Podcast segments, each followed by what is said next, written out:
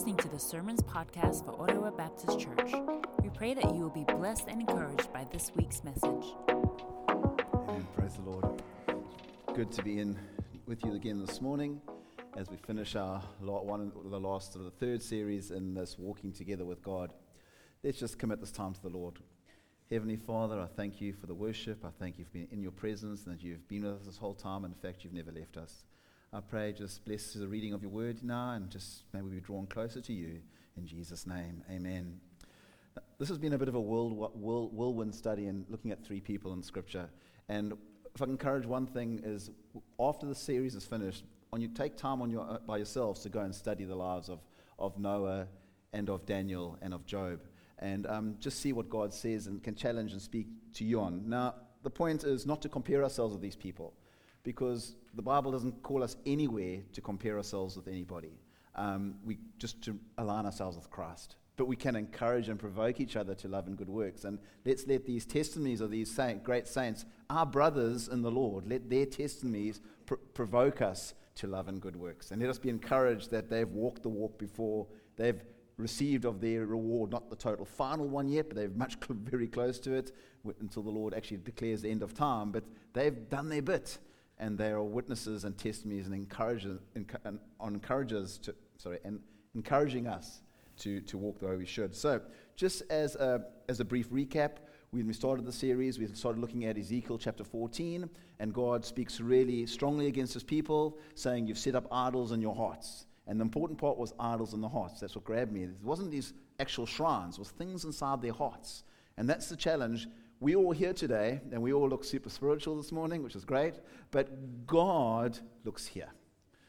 I can even be up here looking super spiritual this morning, but you don't know what's going on in my heart.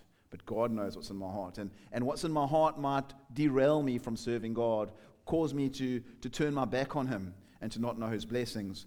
And God says, it is so bad that even if these three great saints of his that he, that he singles out, even if Noah, Daniel, and Job were with Israel at that time, or the Israelites at that time, God will not save their nation, will not prevent them from being um, chastised. He would deliver those three because of their personal relationship. And that's the other thing we picked out is that our walk with God is personal. We worship corporately, but it's a personal relationship that we work out. So we've looked at, at Noah, Daniel, and now we're looking at Job with the continued question of how should we live if we too want to walk with our God? And then I also singled out the point that I think we've got to be very careful when we think of the word God because it has so many meanings today. If you get into philosophical debates, it'll always talk about what's right between you and your God. No, no, we're talking about the God. We're talking about Yahweh or Jehovah.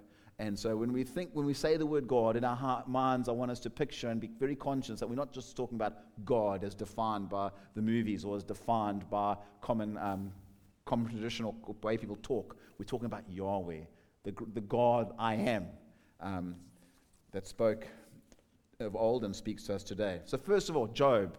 We'll start with what we don't know about Job. Now, that's a pretty odd thing. How can I talk about something we don't know? This is just to give some sort of context. This is stuff the Bible doesn't actually really tell us about, but we can deduce. So, I mention it just for context, but we can't build any, th- any theology on it. We can't make any doctrinal claims to it. It appears that he was born in the, in the patriarchal era between somewhere between, um, between Moses and Abraham. Uh, the reason we say that is if we look at scripture, is that it would appear the law was not yet given. We know that Job was a righteous man, and this is going to sound really bad in our modern environment, but he left an inheritance to his daughters and his sons. Now, that's not bad, that's actually very good.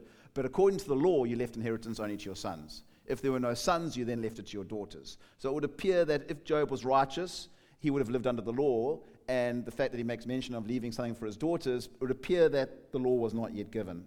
Tradition also states that he lived to about 200 210 years old. So, tradition, we don't know, but that's what they say. Now, if that was his lifespan, that's in line with how old people lived in that period, between 185 and between 110 to 185 years. If we take 210 as his, as, a, as his agreed age when he died, his trial started at 70. So he was pretty well seasoned in life already, been serving God for a while.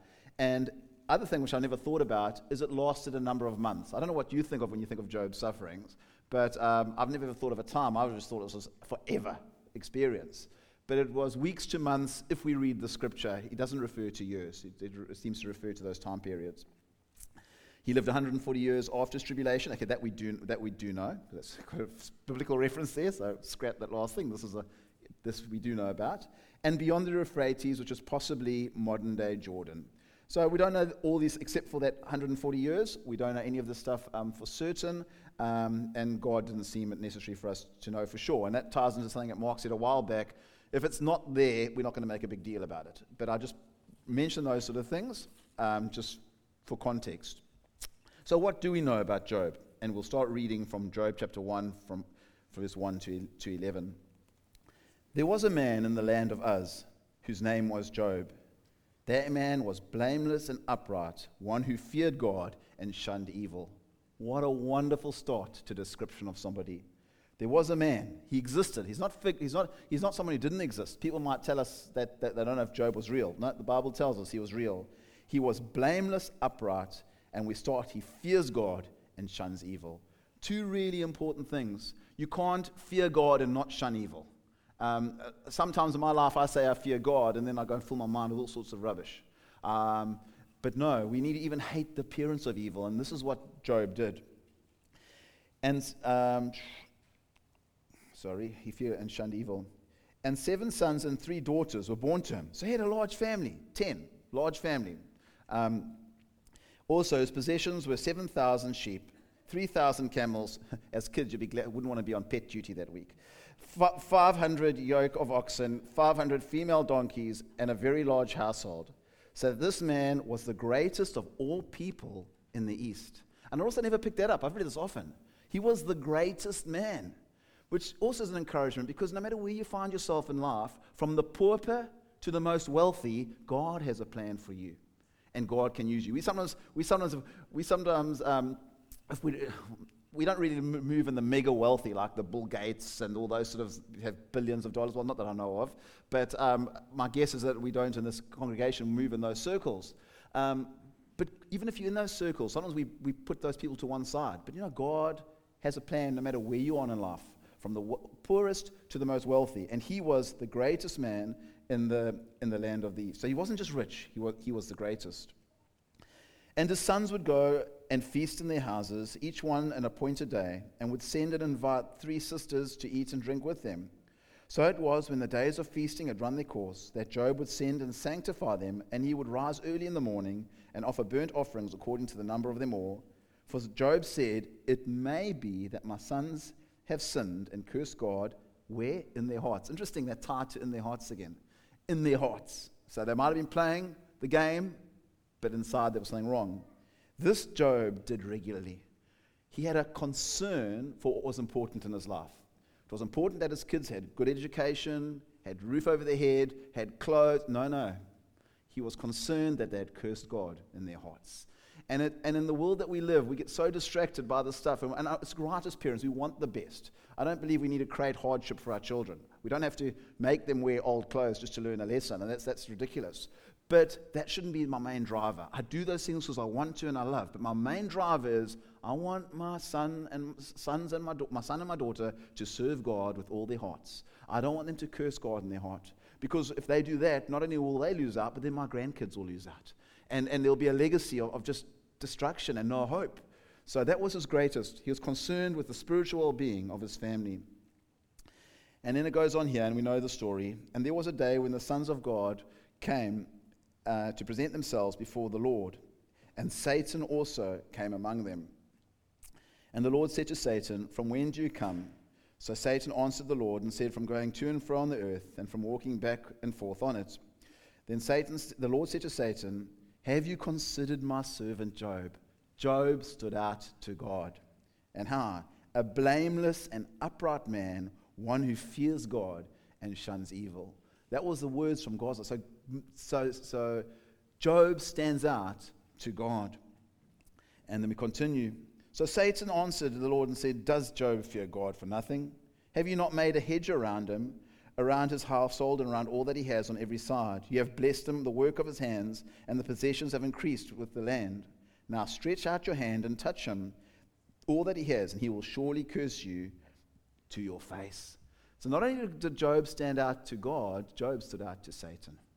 Um, and, and as we live our lives, the principalities and powers see the way we live. And so not only are we being, we often think, oh, I must be a witness to, I must be a testimony to the people around me. But you know what? We are a testimony to principalities and powers of the reality of God. Our testimony isn't just here and now, it is spiritual. And sometimes with it, as you'll see, comes a reaction. And the reaction was that Satan tried to disprove what God said, using Job as an example. So, Job's trials and anguish. So, if we look at, at um, we've just read that part there, we look at from verse 13 to 20. So, basically, Satan says, Well, you touch Job, you take everything that makes him who he is, and he's going to curse you. So, what happens? What happens? Um, if we on we're on page five of the of the slide, slide number five, language. So what happens in verse 13? Now there was a day. It's not a period of time. This is not a few weeks. There was a day. A day when his sons and his daughters were eating and drinking wine in their oldest brother's house. So Job was probably getting the sacrifice ready to sacrifice in case his kids had cursed God in his heart. And a message came to James, Job before he could do the sacrifice, of course. The oxen were, the oxen were ploughing and the, the donkeys feeding them, feeding besides them when the Sabeans raided them and took them away. Indeed, they have killed the servants with the edge of the sword, and I alone am escaped to, ch- to tell you. He loses his, his, his, his livestock while he was yet speaking. Another one comes in and says, the fire of God fell from heaven and burned up the sheep, the servants, and consumed them, and I alone am left to tell you. So more of his livestock are taken. While he was yet speaking, another came and said, The Chaldeans formed three bands, raided the camels, took away, yes, and killed the servants by the edge of the sword, and I alone am left to tell you. And while he was yet speaking, the worst of all, another came and said to him, Your sons and daughters were eating and drinking wine in, your oldest brother, in, in their oldest brother's house. And suddenly a great wind came from across the wilderness and struck the four corners of their house. And it fell down on them, and they were dead. And I alone escaped to tell you.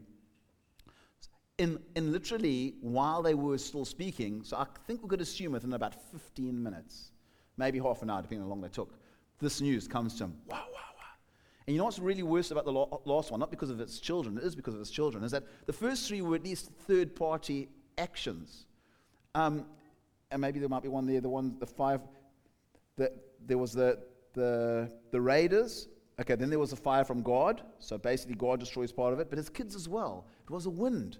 It was like something God could control, which took out his family and destroyed his family. And we get these real amazing things the response of Job. Then Job arose. Now, I don't want to trivialize this because Job didn't arrive. You know, you watch some of televangelists, there's one, and I won't know names. I just I call him the bless you Christian. It just annoys me totally. He's got a smile on his face all the time, and everything's good no matter what happens. Um, Job doesn't have that experience. Oh, praise the Lord. No. What does he say?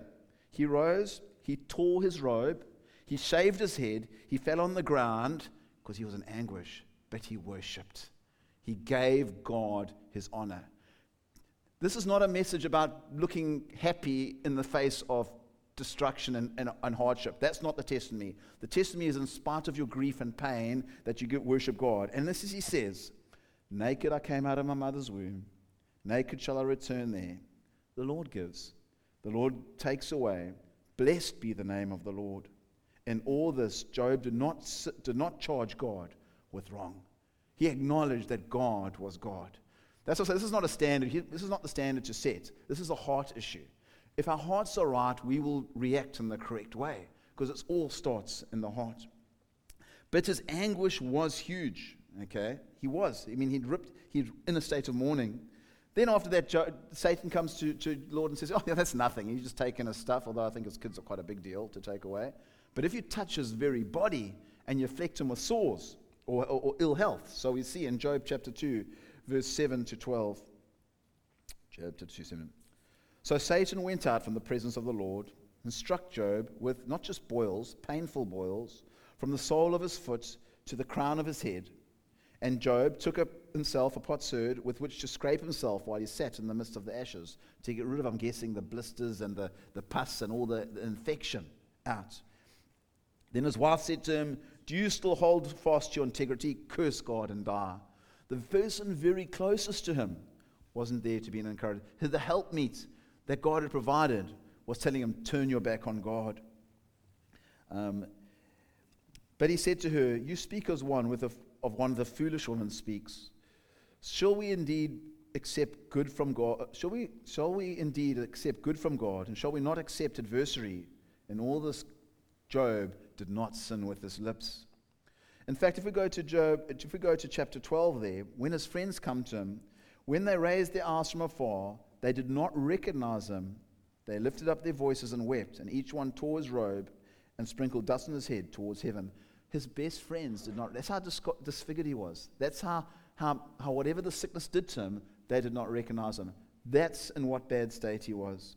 Now, I'm not want to trivialize anything. That wasn't, as I say, Job wasn't just like, oh, God's in control. He was dealing with big stuff. The whole of chapter 3 just tells you his anguish, the pain he's in. It's real. But his God was more real. Then, in the middle of it, when he should have people around him to encourage him and support him, he gets his friends, and his friends come and tell him, There's got to be sin in your life. Now, as an aside, real small aside, it's not about, I believe, and the Bible tells us sin can result in, in chastising from God. So you've got to discern these things. It can be that because God chastises who He loves, and sometimes there's, there's, there, there's hardship that comes because of that. But this was definitely not the case. He was the man who was blameless before God in comparison with everybody else. And they weren't taking leading from the Lord. They were judging by their own mind and their own, their own common sense. And so they weren't encouraging him. They were telling him, No, you're wrong. There's sin in your life. And what does Job say in chapter 19 now? In the middle of everybody, in the middle of everybody giving him a hard time, having lost his family, it's at his lowest ebb. These are some of my most encouraging words that, I've, that I often think about when I'm going through hard times from Job. He says in Job chapter 19, verses uh, 25, For I know that my Redeemer lives, and he shall stand in the last day on the earth. And after my skin is destroyed, this I know that in the flesh I will see God, whom I shall see for myself, and my eyes shall behold, and not another, yet my heart yearns within me. I know that my Redeemer lives. Now, that can only happen if your heart is right. His heart was fully focused on God. And yes, he didn't say, I understand how it works. He didn't say this makes sense. He didn't say this was right or fair. All he said is, Yahweh lives, and I will stand before him. And I don't know what this, what, I can't make sense of this, but that's my experience.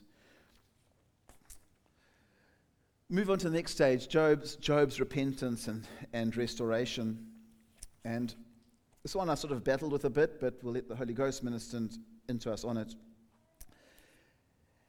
Then Job answered the Lord, because now there's this whole discourse happening and God's asking questions. And, and so Job answers the Lord, and he says, I know that you can do everything, and that no purpose of yours can be withheld from you. You ask, Who is this who hides counsel without knowledge? Therefore, I've uttered what I did not understand, things too wonderful for me, which I do not know. Listen to me, and I will speak. You said, I have a question to you, and you shall answer me. I've heard of you with the hearing of the ear, but now my eyes see you. Therefore, I abhor myself and repent in dust and ashes. And while I say I battled with this, is that I was like, what did Job have to repent from? Why did he need to repent? He was blameless and upright. What was there repentance for? But you know what? Job, in that his state, realized that even though he was serving God, there was still stuff in his heart which was not pleasing to God. And the thoughts that I had there is that in one Job, first of all, he questions God and proclaims himself righteous. And we, in, through the discord that leads up to that, and there is none righteous. Life might not be fair, but there's still nothing righteous in me. In me dwells no good thing, Scripture tells. And so, in, in trying to deal with his pain, um, Job had sort of tried to justify his own existence. What, he, what we need to realize, and what Job realized, is that God is 100% in control and we cannot fathom him. We cannot fathom or comprehend God in his fullness. And that's what we had to, what Job had to come to, to the final conclusion about. That's why he says, he says, I've heard of you with the hearing of the ear. And often a lot of us have heard of God. We come every Sunday, we hear of God. He's up here. But he says, Now my eyes see you. This knowledge had moved from here six inches down, a little to the left, and was in his heart and now it was real. He had this personal. And when he, when he saw himself, He thought, even though life is unfair, I even ab- abhor what I am because I, no matter what I was before, it is, it is so foreign and contrary to God. But his heart ultimately was aligned to the God. He had a personal, by the end of his experiences, he had a personal, intimate relationship with Yahweh that was built on Jehovah's terms and was unwavering. Unwavering. And uh, the other thing, I didn't think of this, but at the end, we know that everything works out well for Job. But this story isn't about everything working well. The story is all about God, Job serving God in spite of not knowing that it would end out well for him. And we know from the Hebrews 11, there's lots of people, believers where things didn't work out well. They were torn asunder. They wandered in the deserts. If you really want an encouraging prophet to look at, look at Jeremiah. It's not called the weeping prophet for nothing. Um, and, but these people all served God. So if we look at my last slide now, in conclusion, these are the three people we have um, been studying, and I'll just read a bit from my notes. We got Noah. What do we know about Noah? Noah walked with God. And walking with God is a decision. And that's the thing I think that's been on it. It's like, it's a, people say, How do I serve God? How do I know? How do I prepare for the ministry if, I, if you've got a call to be in the ministry one day? How do I do things for God? Well, you start with the small things, you make time for Him. I was thinking even a few times this week, and it's amazing. I've been studying these men this last three weeks. I, actually, there's a lot of my life has just changed by looking at their lives and being challenged. Little things that are for me. No, no one else will notice them. But little things like down the radio, normally have my, my music playing, and I'll be praying, and I thought, no, no, no, no, no. Let's shut the music let me pray properly. And stuff like that, where I actually make more time for God. Or I want to do something, I think, well, you know, I haven't even given God time at the moment. If you want to walk with God, you've got to make time to do that. He was considered an heir of righteousness. And the thing I called out here at the bottom is the fruit of that was that he did, uh, did, I'm not sure if you can read it that well, or you can with the big screen, the, the colors. He did all that God commanded him. All that God commanded him. What is God commanding you in your life? What has he called you to do? Are you doing it? And in his actions, he saved his family and whole the world. So he had a concern for his family and indirectly for the whole world. Basically, from Genesis 6, verse 9, he was unique in his time. We look at Daniel. Daniel's name in God was his judge, and indeed, he let God judge him, not man. He lived according to God's call, irrespective of the consequences of man placed on him. He was in the world, but not of the world. He purposed not to defile himself. The sense of separation. And you know, we can live separate from the world while being in the world. But it's for me to do as an individual. Sometimes we think we can only live separate if everyone else around us is living separate. No, as an individual, separate yourself to God. He was a man of prayer, always gave glory to God. When the, when, when, when the rulers elevated Daniel, he stepped back and said, No, God reveals the dreams. And once again, he was unique in his time. Job was noticed by God and Satan and he feared God and shunned evil. And I highlighted all those three because it just showed the purposes of their hearts. All their hearts were to put God first. He always gave God the glory. He had a personal and intimate relationship with God. And I think that's the thing I want to stress is, is the personal. We all need a personal relationship, and we need a, a rekindling of our personal relationship. And he was in Job chapter 1, he was unique in his time. And the last verse I want to thing I want to end off with is Psalm chapter 1, well known. Because I think this the Psalm chapter 1 just summarizes the attitude and heart of these three men as an encouragement to myself in the way that I live. And it says in Psalm 1, another one of my favorite favorite verses. It's so hard when you say something's a favorite verse, eh? Because I need a book to now order the favorite verses that I have, because I don't know which is my most favorite. There's just the whole scripture is so blessed and, and precious. Blessed is the man, or as the, the, the Amplified says, happy, fortunate, prosperous, and enviable. So blessed is the man who walks not in the counsel of the ungodly. All those men. Noah was mocked for building the ark. Daniel would, would, would not eat the food um, that he was offered in the beginning there. Uh, and Job shunned evil. So blessed is the man who walks not in the counsel of the ungodly nor stands in the path of sinners, nor sits in the seats of scornful. But his delight is in the law of the Lord. And in the word law I use loosely there, just basically the words and commands of God. And all three men, that's what their, their delight was in what God commanded. How then shall we live? We want to live the way God wants us to live. And in his law, he meditates day and night. And there was definitely a sense with all these three that they dwelled in the presence of God continually. And what will he be like?